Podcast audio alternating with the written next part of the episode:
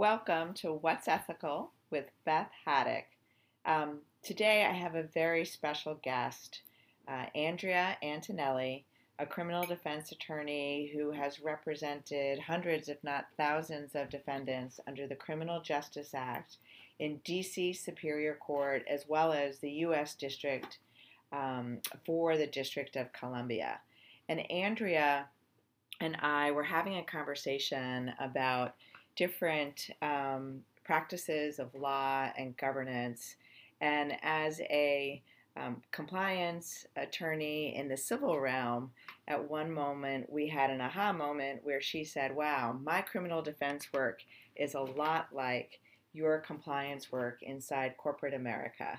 So we thought, let's have her on What's Ethical and really get a sense of her twenty-five plus years representing Um, different defendants, how she's addressed different ethical quagmires, and get some, some pearls of wisdom from Andrea.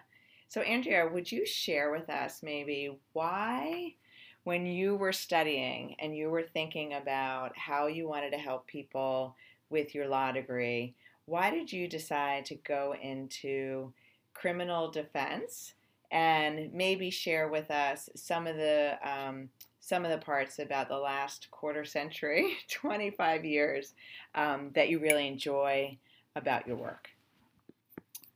Well, Beth, first, thanks for having me. I really appreciate you having me on.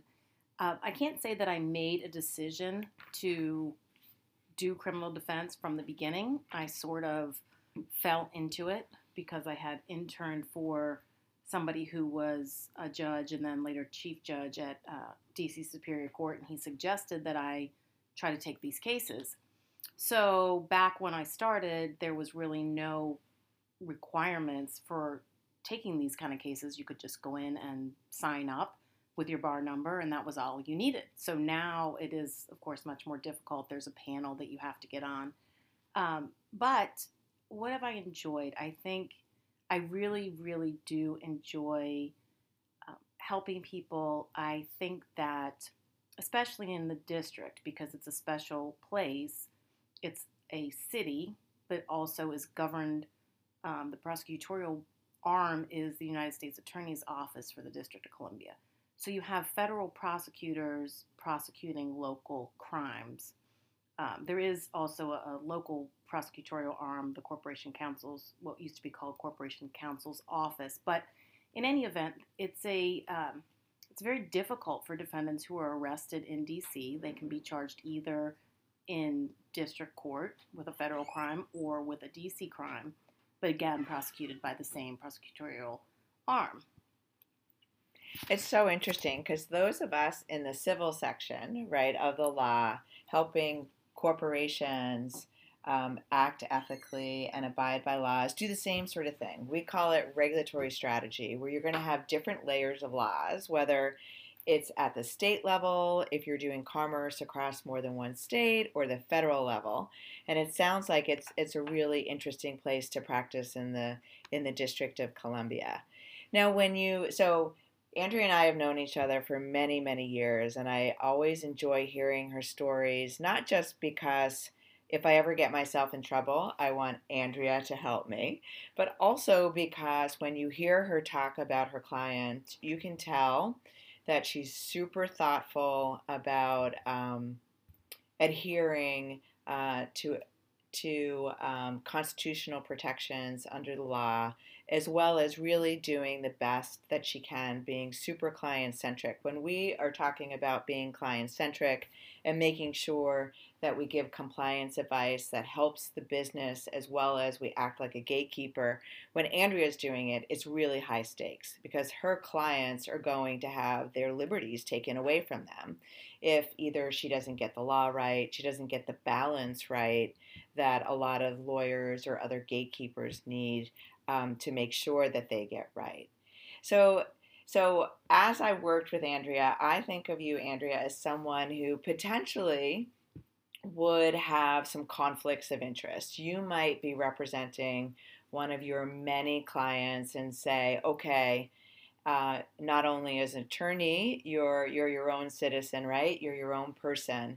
And when you hit a case where you have a conflict, where your ethics may not align with your client's ethics, how do you address it where you can protect them and you could abide by the law and be this type of gatekeeper where your own personal ethics may be different than your client's? Do you still take on the case?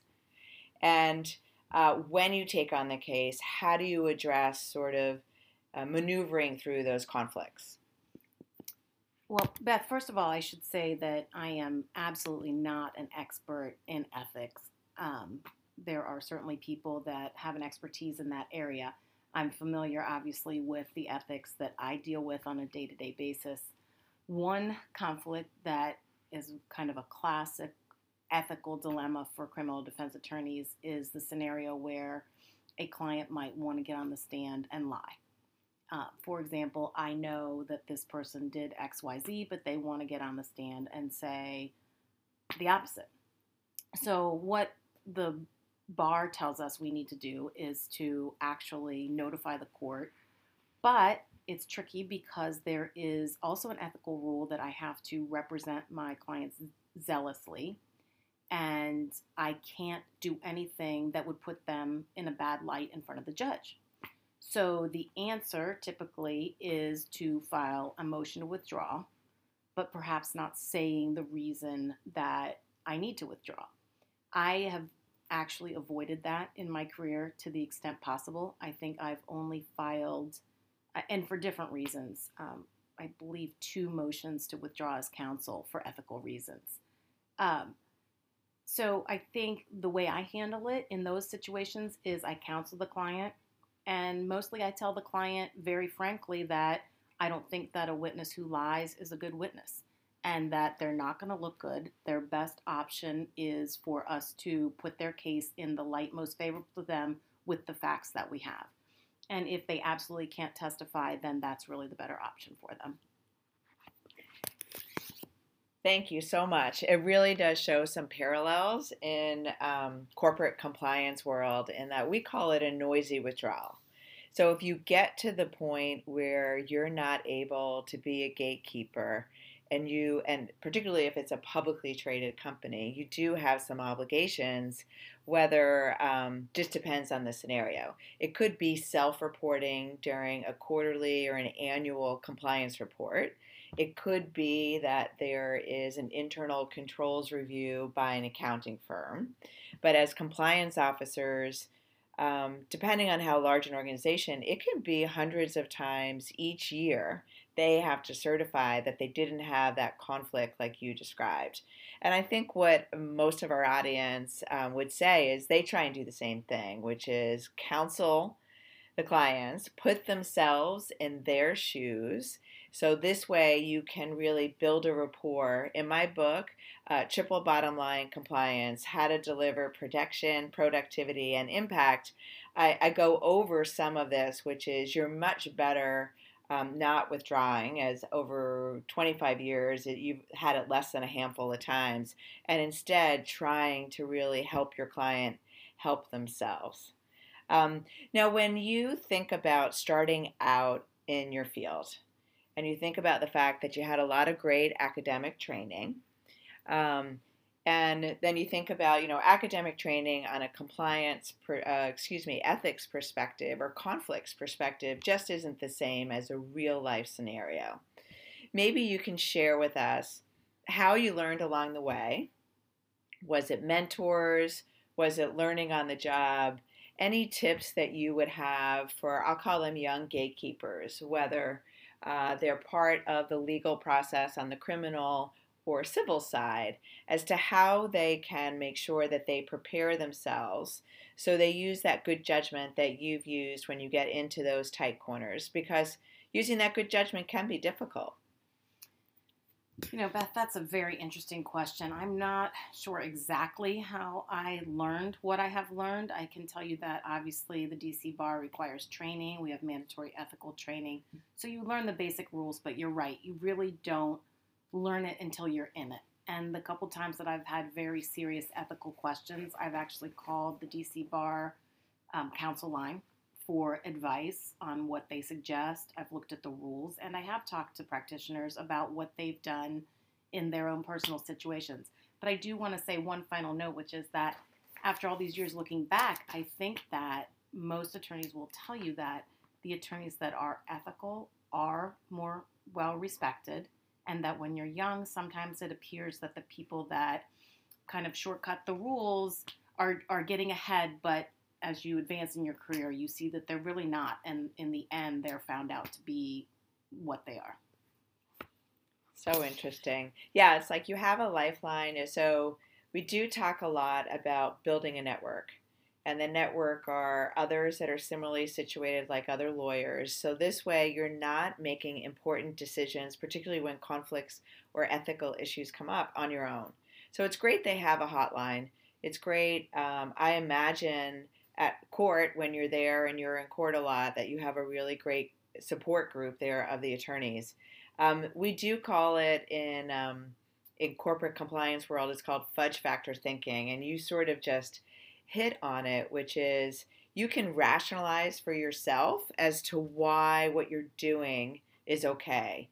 So from an ethics perspective, one would act unethically because they'd say, well, everyone else does it, um, and there really aren't any victims. And I would imagine almost daily um, criminal defense attorneys could uh, potentially hit up against that. So I love your perspective on the, on the long view.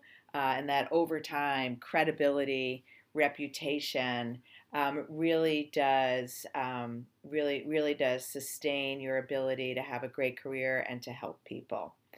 Um, thank you so much for your time, Andrea. Any any uh, parting words for um, young gatekeepers out there when you could think of a time when um, you really needed some inspiration? Was um, Did you did you end up either networking and finding a mentor? Uh, was it just something in your personal life that kept you going to make sure that you were able to keep up um, the good fight? Because twenty-five years is a long time, and I will thank you for your public service. And then um, here are some of your final words.